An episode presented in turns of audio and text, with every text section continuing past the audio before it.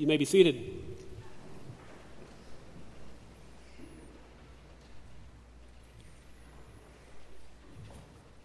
Turn with me if you brought your Bibles or if you uh, need a Bible, there's the Pew Bibles you can turn to. Turn with me and let us read together. 1 John chapter 5.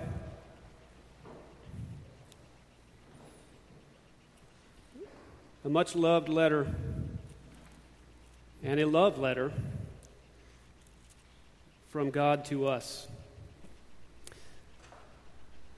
Let me read 1 John chapter 5 verses 1 through 5. You can also follow along on the uh, insert in your bulletin. This is the word of God. Everyone who believes that Jesus is the Christ has been born of God, and everyone who loves the Father loves whoever has been born of him. By this we know that we love the children of God when we love God and obey his commandments. For this is the love of God that we keep his commandments, and his commandments are not burdensome. For everyone who has been born of God overcomes the world, and this is the victory that has overcome the world, our faith. Who is it that overcomes the world except the one who believes that Jesus is the Son of God? Let us pray. Heavenly Father, you know each of us better than we know ourselves. You know what we need, where we're at in life, what, where our hearts are, and what the distractions might be. May you faithfully apply your word this morning to each of us as we need. Your word is powerful, it's a two edged sword. It is strong to equip and to encourage, to challenge us, to rebuke us, to train us, to correct us. Oh Lord, do as you see fit. We cast ourselves at your feet and desire to learn from you this morning. Take away the dross and leave only your pure truth. In Jesus' name, amen.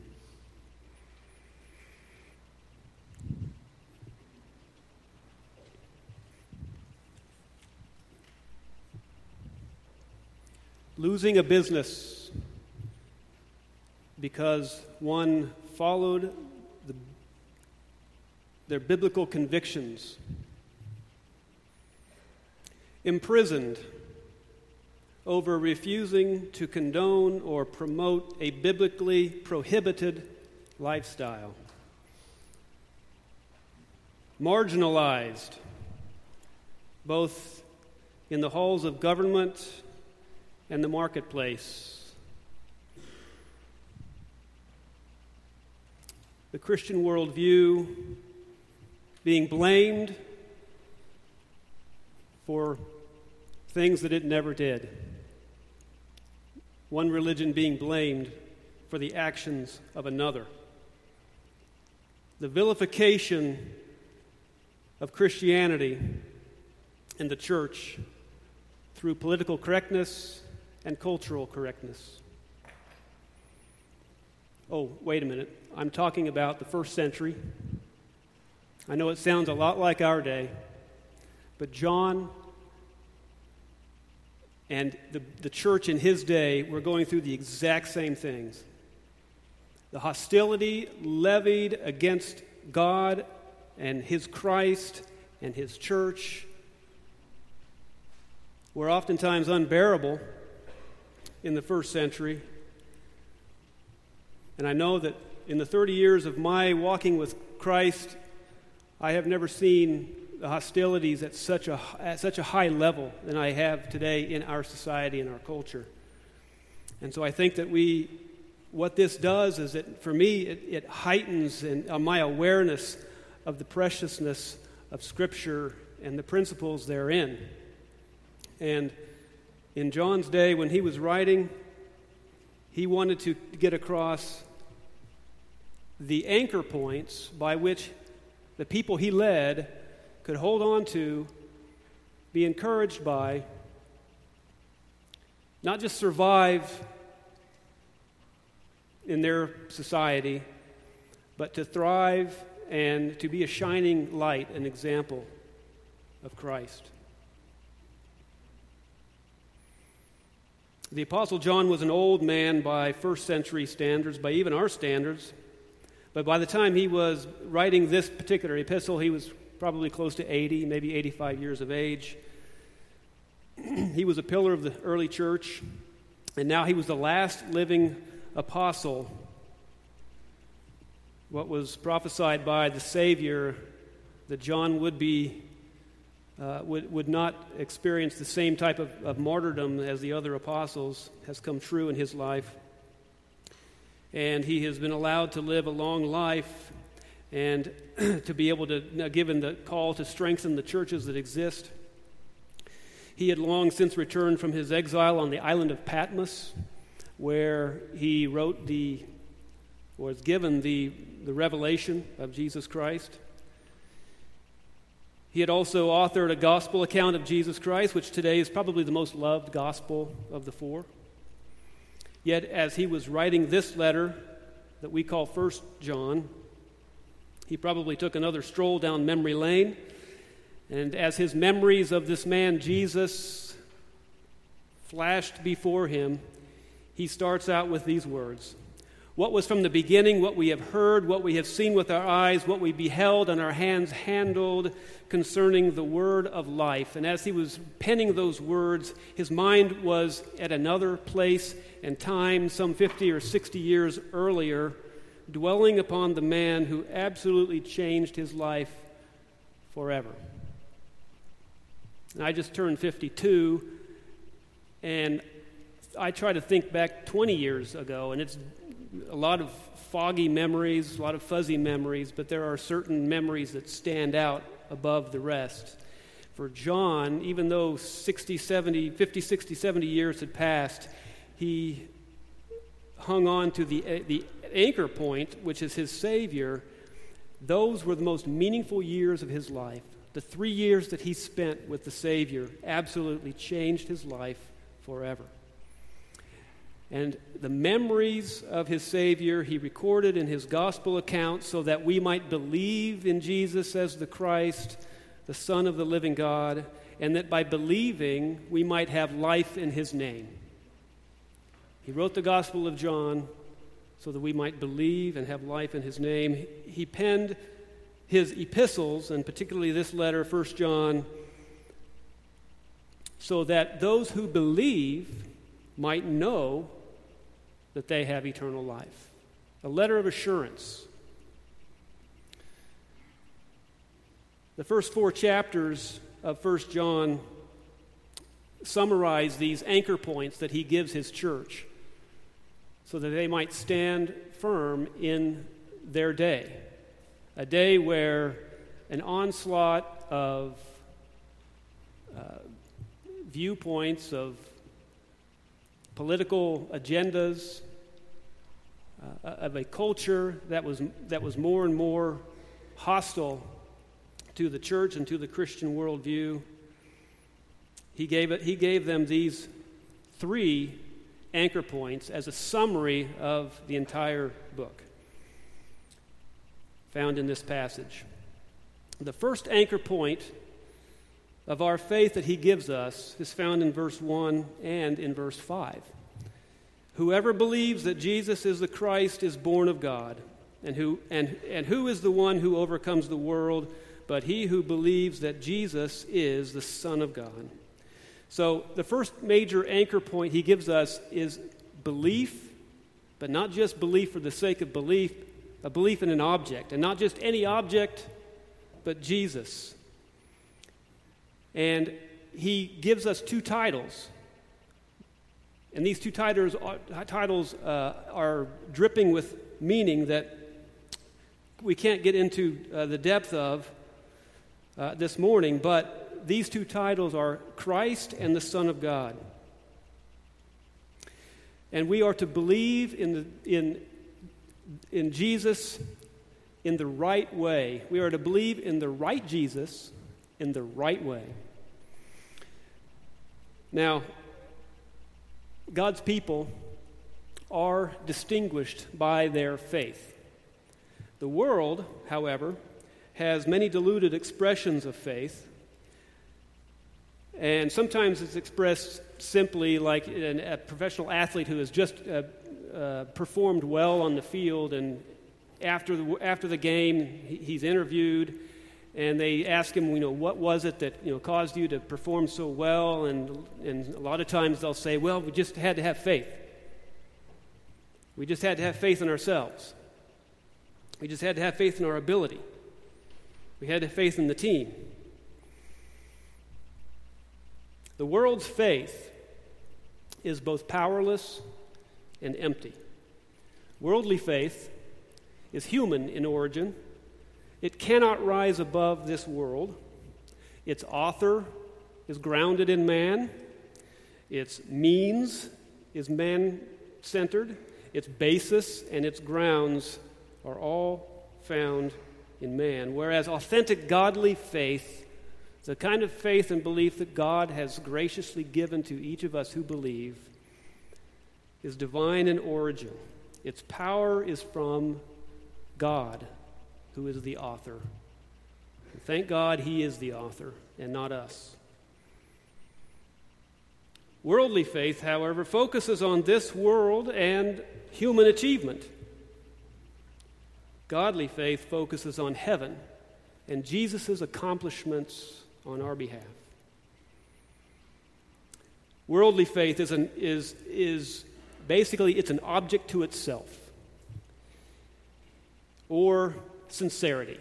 As long as you believe sincerely, then it must be right for you because man is the measure of all things.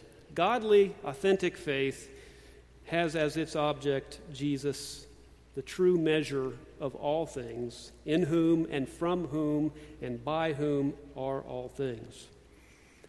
Authentic faith is from Jesus and focuses on Jesus. Jesus is the one and only worthy object of our faith. But even faith in Jesus Christ can sometimes be confusing, as there are many characterizations of who Jesus was if we would get our information about who Jesus was from publications like Time magazine, then we might come to doubt the very existence of Jesus, yet alone who he was and what he came to do. There are many voices out there that say it doesn't matter who or what Jesus was. What matters are the lessons that he taught. What matters is passing on those, letter, those, those lessons, those teachings. Kind of sounds like a, a few, not all, but a few of those preachers you might see on television. They might say, uh, they might say something like the significance of Jesus' life is simply the inspiration that it gives us to love and sacrifice for others. Well, they might say the significance of his death is simply the example that it gives us to stay true to ourselves. Do you see how they turn it inward to self, man centered? They even turn the life and death of Christ into kind of a sideshow and turn it as man centered. God,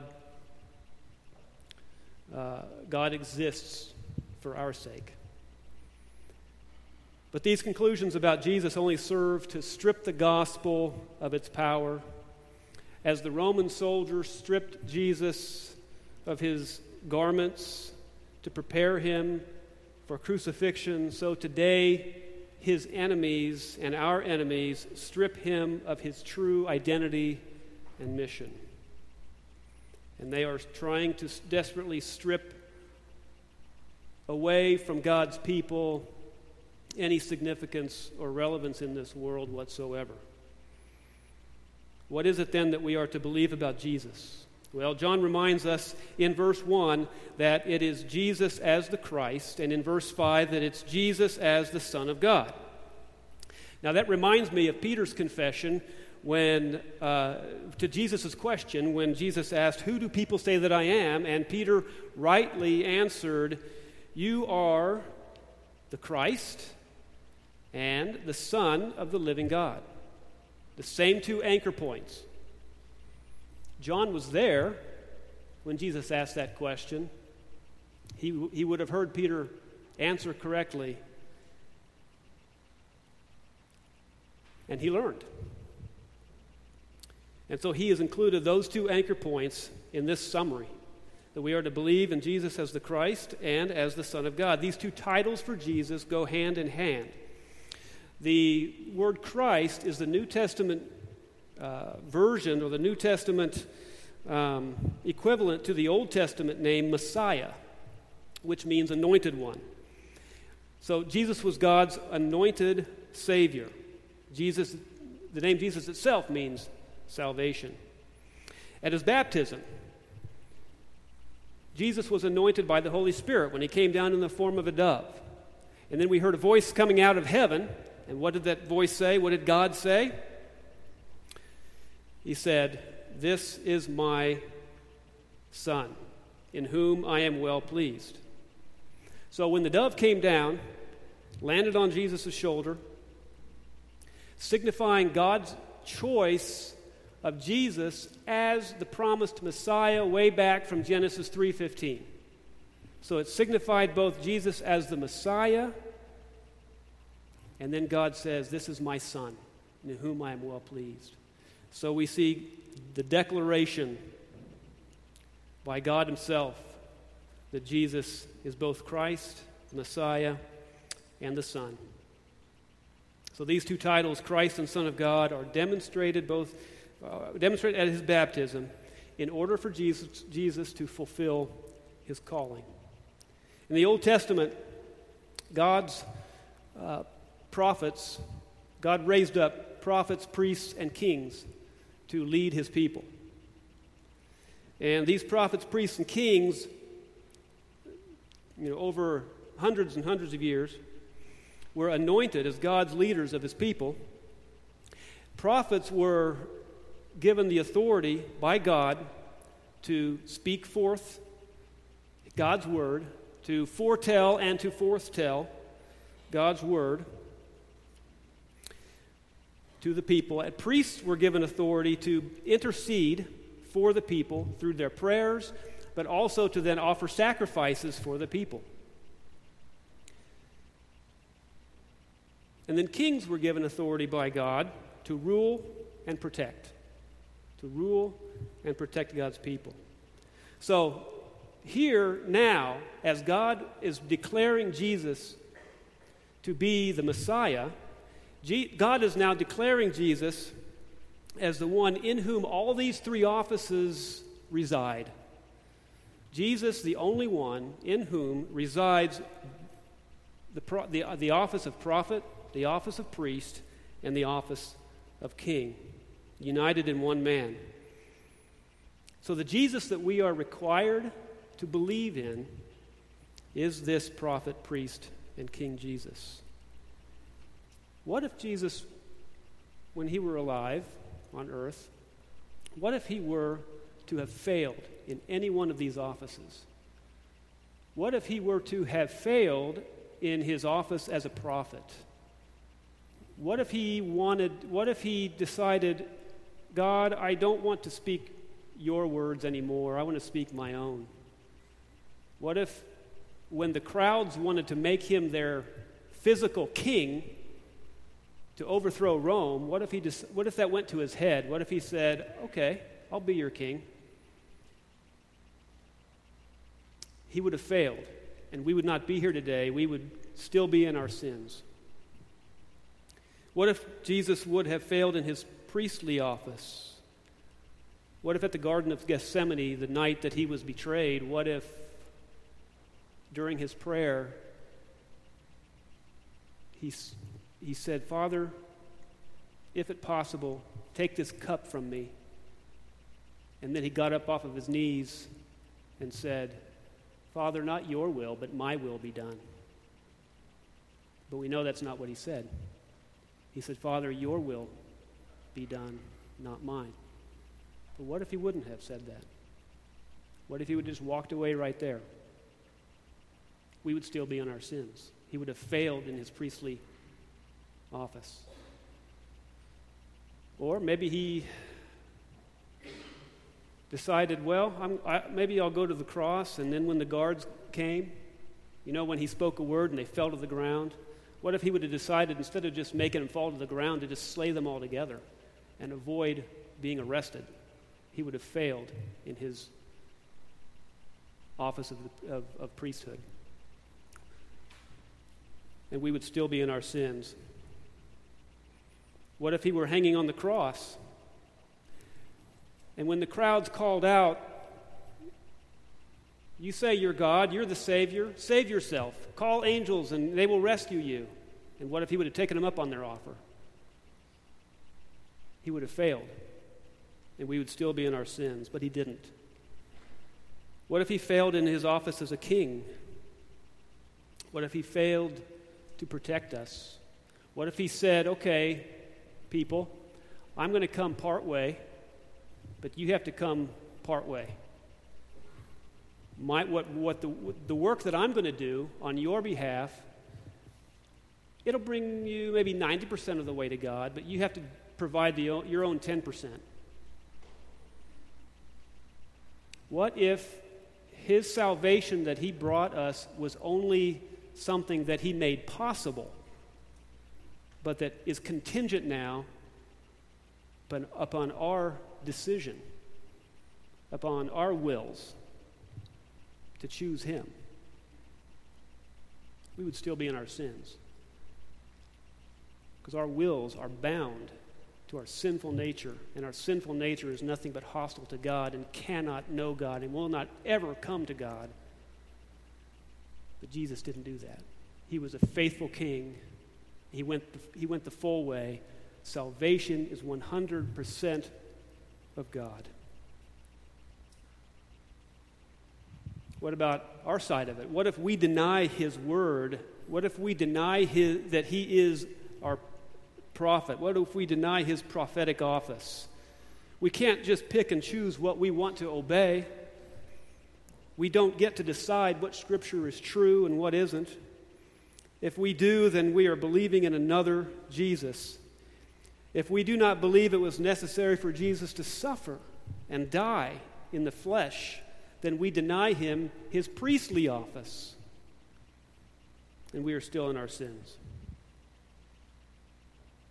To believe in Jesus as the Christ is to recognize that we are filthy sinners who cannot stand before God, who cannot justify ourselves, who cannot point to anything in and of ourselves that God would be pleased with, and that can make us right with God. To believe in the right Jesus is to recognize that Jesus was God's appointed man to take our punishment for us and that he was the only one who could do that. As a priest, he not only made sacrifice an offering for sins once for all time, but he offered himself once for all time. So to, to deny his priestly office is to believe in another Jesus. And thirdly, if we don't accept Jesus as our king, to do all that he commands us, if we resist his rule in our lives, and would prefer that he be a fellow subject along with us, not allowing him to tell us what to do or, or what to believe, then we are denying him as the Christ. We believe in another Jesus. And we are setting aside these important anchor points that we need to hold on to more than ever, now more than ever in our day. But right belief is not the only anchor point of our faith. He gives us a second love. Verses 1 and 2. And whoever loves the Father loves the child born of him. By this we know that we love the children of God when we love God and observe his commandments. Love probably is the most misunderstood ideal in the world today. Hollywood fails miserably in its attempts to portray love.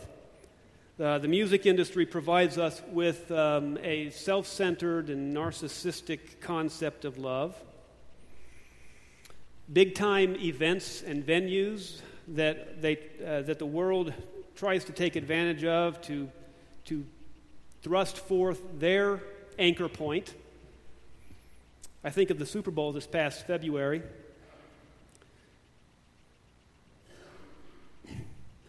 The halftime shows are always, always interesting, pretty predictable. You just never know what kind of a, an agenda that they're pushing. But it's also it's an opportunity for the world to come together and put forth their, their primary message, summarized in three words. And in this case, at the end of the halftime show, at the, when the cameras were panning to the, the stadium, the stands, the fans, course, as often is the case, they put these colored panels underneath their seats, and so at a particular time, uh, they are cued. They'll raise these panels up, and then over the whole stadium, it, it, it's uh, supposed to spell something or give some kind of a message. In this case, if you recall, that message was believe in love. I don't even know what that means. But the world thinks it does.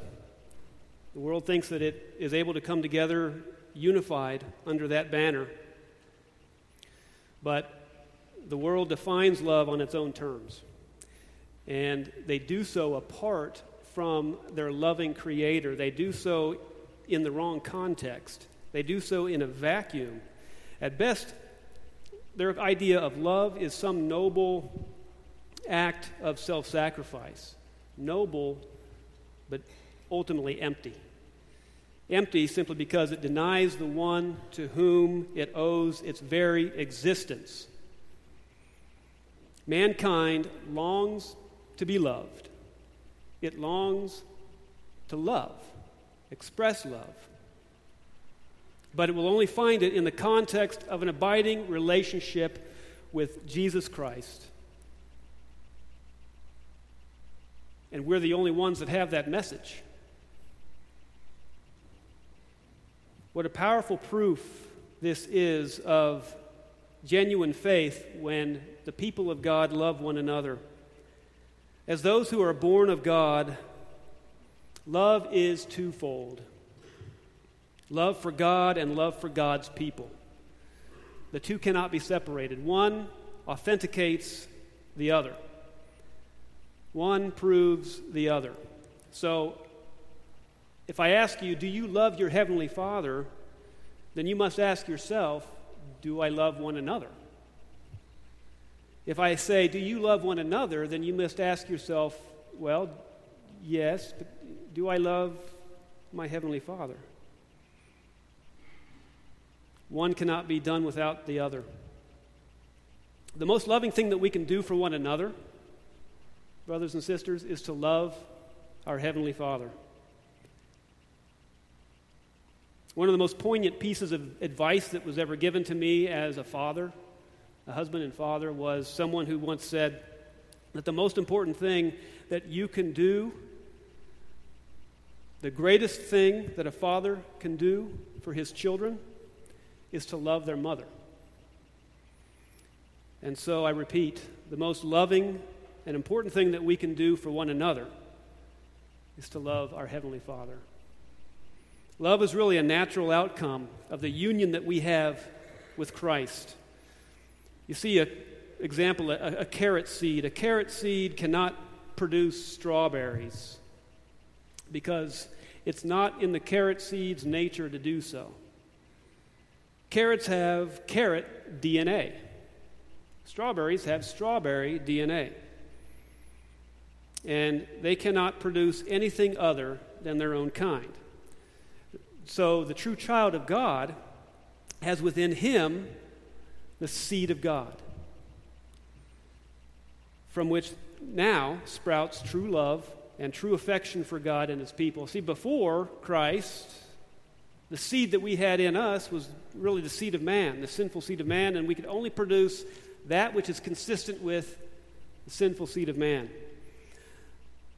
But when God changes your life, when Christ transforms your life, everything changes. You now have the seed of God in you, and that seed of God, when sprouts, it can only produce the things consistent with godliness and righteousness. My own personal conversion experience and, uh, was that at the age of 17, suddenly the blinders were, hard, you can't explain it. The blinders were lifted after many months of friends sharing the gospel with me, and finally the blinders were lifted, and I came to Christ. And I didn't really know how to ex- express it.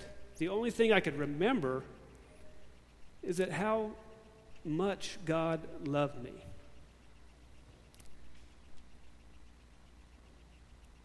I was a rebel and a sinner and one who uh, and a hypocrite and, and one who was hostile to God and his people. Not really actively, not really blatantly, but very passively. But we know nothing else except that God loves us. J.I. Packer, when asked what the most profound theological truth was that he had learned in his long life, he's now 90 years old, he responded, and this is uh, one of the, yeah, one of the most profound theologians of the 20th and 21st centuries, a well loved author, but he responded to this when he was asked what the most profound theological truth was that he had learned in his long life. He said, Jesus loves me, this I know, for the Bible tells me so. John was at the end of his life as well. And that's what he, the message that he wanted to get across in his letter to his people. He, he focuses on the love of God in 1 John. And so here we see the ultimate proof of God's love for us Jesus' atoning death on our behalf, where John says, Beloved, let us love one another. And then he goes on to express that and to, to show and to demonstrate that, how that, is, how that was demonstrated to us. Ultimately, by Jesus' atoning death on our behalf. And it's a death that, that does far more than inspire us to be true to ourselves. Jesus' death, Jesus was sent that we might actually live through him, not simply be inspired to do the right thing. He was sent to satisfy God's wrath against us because our sins are, are what was the problem. Our sins are what was keeping us from God. And so we needed his atoning death to satisfy God's wrath and to make us right with God. From Genesis 3:15 until today, we understand that there is a cosmic conflict that is raging between the seed of the serpent and the promised seed of the woman that would crush Satan's head, a promise that was fulfilled at the cross, where violence was committed against the Son of God. A violence that we deserved because of the treachery of our sin against God, because our violations against God's law, and because of our offenses against His holy character. A violence that we deserved and we alone deserved. But Jesus, out of his covenant love, endured the cross, enduring the shame on our behalf for his people. We certainly can only love because he loved us first and demonstrated it. So, that's our second anchor point. First, believe rightly and believe in the right object. Secondly, Love God. Love one another. Thirdly, John points to the anchor point that helps to produce courage and perseverance in our faith, and that is the anchor point of obedience. Right belief produces real love, and real love produces obedience to God. He says in verse 2 By this we know that we love the children of God, when we love God and observe his commandments. For this is the love of God, that we keep his commandments, and his commandments are not burdensome. So, verse 3 reminds me of what my teachers would often say, and my reaction to my teachers. Even if I were fully concentrating on what they were teaching me, uh, if they were to say something like, Now, this is important to know, class, or remember this for the test, my ears would perk up, I'd get my notes out, start writing down furiously what, he would, what they would say. Verse 3 here is like that when John says, For this is the love of God. John has been talking about love for a couple of chapters.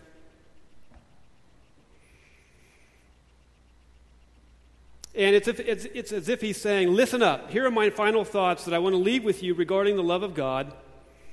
That, and, and we might expect him to repeat uh, what he had just written in, in chapter 4. He said, chapter 4, he said, For this is the love of God. Now, we might expect him to say, Well, okay, that, uh, this is the love of God, that God sent his Son to be the propitiation for our sins. But he didn't say that. He said, For this is the love of God.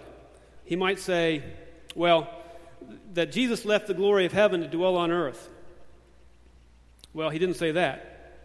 Or he might say, For this is the love of God, that Christ died for us. Well, these are all good and right and true, but these, these are not what he said. John, instead, he's not talking, he, he instead, he says uh, that what he's talking about, he says that you are to love one another says, This is the love of God. And ultimately, he says, Love, that you are to love one another and you are to love God. And so, what he's talking about is not God's love for us in this case, but our love for God. What is it that demonstrates more than anything else that we love God? Obedience, keeping his commandments. Nothing profound, just keep his commandments. This was the very first test of, uh, of, of the history of mankind the test of obedience. God told Adam what he could do and what he could not do. What he could do was a lot more than what he couldn't do. He said, What you can do, Adam, is eat of all the trees in the garden. Look, look at all these trees. Hundreds, if not thousands, of trees in this lush garden that I have provided for you. But there's one tree you can't. That tree is forbidden to you. But, like human nature, when we're told not to do something, God gave Adam this one simple commandment Thou shalt not. You shall not eat from the tree of the knowledge of good and evil. A simple test of obedience, but he failed it. The most perfect human beings ever to walk the face of the earth, and they failed the test. They fell from their state of perfection, plunging the entire human race into an estate of sin and misery. They failed the test of obedience and they failed it for all of us. Now, sometimes I think, well, if I would have been there, I would have made a different choice. But Adam and Eve were the most perfect human beings to have ever lived, and they fell. What's who are we to think that we would have made any different choice given the opportunity? But Praise be to God, they were not the only perfect human beings ever to walk the face of the earth. God sent forth his own Son, sinless, flawless. The second Adam, as the scriptures say, the last Adam, the one John here calls the Christ, the Son of God, the second Adam also underwent the test of obedience to God, and he passed. He passed where Adam, the first Adam, failed. Where the first Adam became our condemnation, Christ, the second Adam, has become our salvation. Where the first Adam stripped mankind of original righteousness by which we are right with God, the second Adam, Jesus, has given us our clothes back. We now wear Jesus' garments of righteousness. And this is why it is so futile to gain acceptance with God through our own righteousness because we don't have it apart from Christ. Not only could we ever have enough of our own righteousness to satisfy God, but we don't even have the right kind of righteousness. An ounce of Christ's righteousness is worth infinitely more than a pound of our own. This is vitally important to understanding John's next comment. His commandments are not burdensome. Why are they not a burden? Because if we are born of God, then we have the right righteousness. We have the seed of God.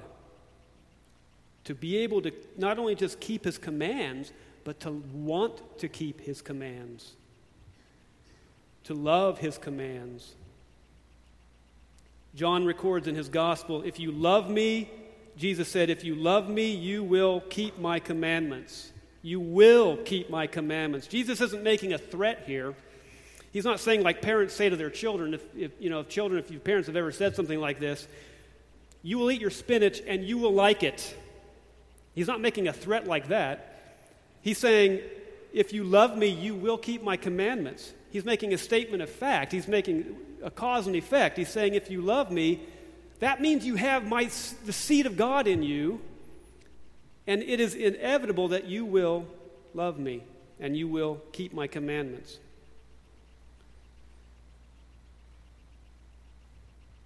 Obedience is what passes the test. And for authentic believers, we obey because it is in our own nature to do so. And it's not a burden, but rather a delight. The attitude that we should express toward God's commandments should be one of delight and thanksgiving. Listen to the attitude that the, the psalmists give us in their writings.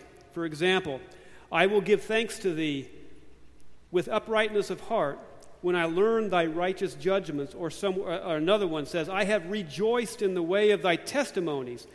Somewhere else, I, sh- I shall delight in thy statutes. And in another place, I shall delight in thy commandments which I love, and I shall lift up my hands to thy commandments which I love. I delight to do thy will, O my God. Do these sound like men who are weighed down by God's commandments? It sounds like these are men that have been freed, and they've been freed up to do God's will, and they delight in it. If we are born of God, then his commandments are not burdensome, plain and simple.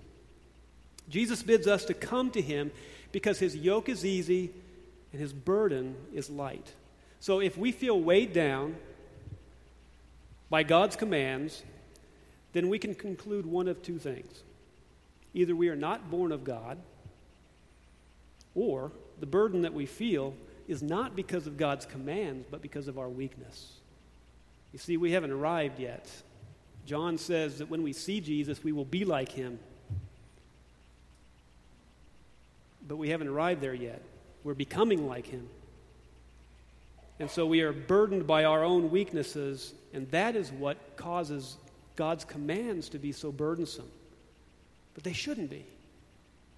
He has taken our burdens, and He has now given us the power to obey. He has not only revealed us what to obey, but He's giving us, us the power to obey.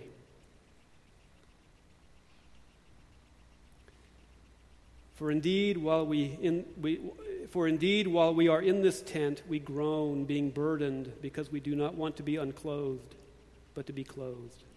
Paul had a classic example of struggle, and the source of Paul's burden was not the law of God, but it was the law of sin in his flesh, working against the law of God.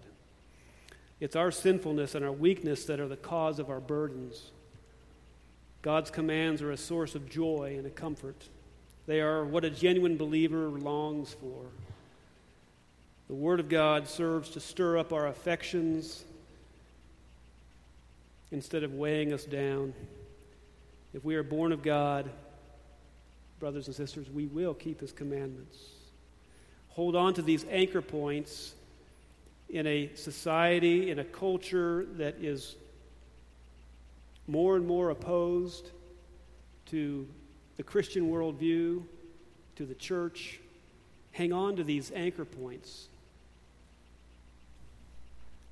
Belief in Jesus as the Christ and the Son of God, love for the children of God, and obedience to God's commands.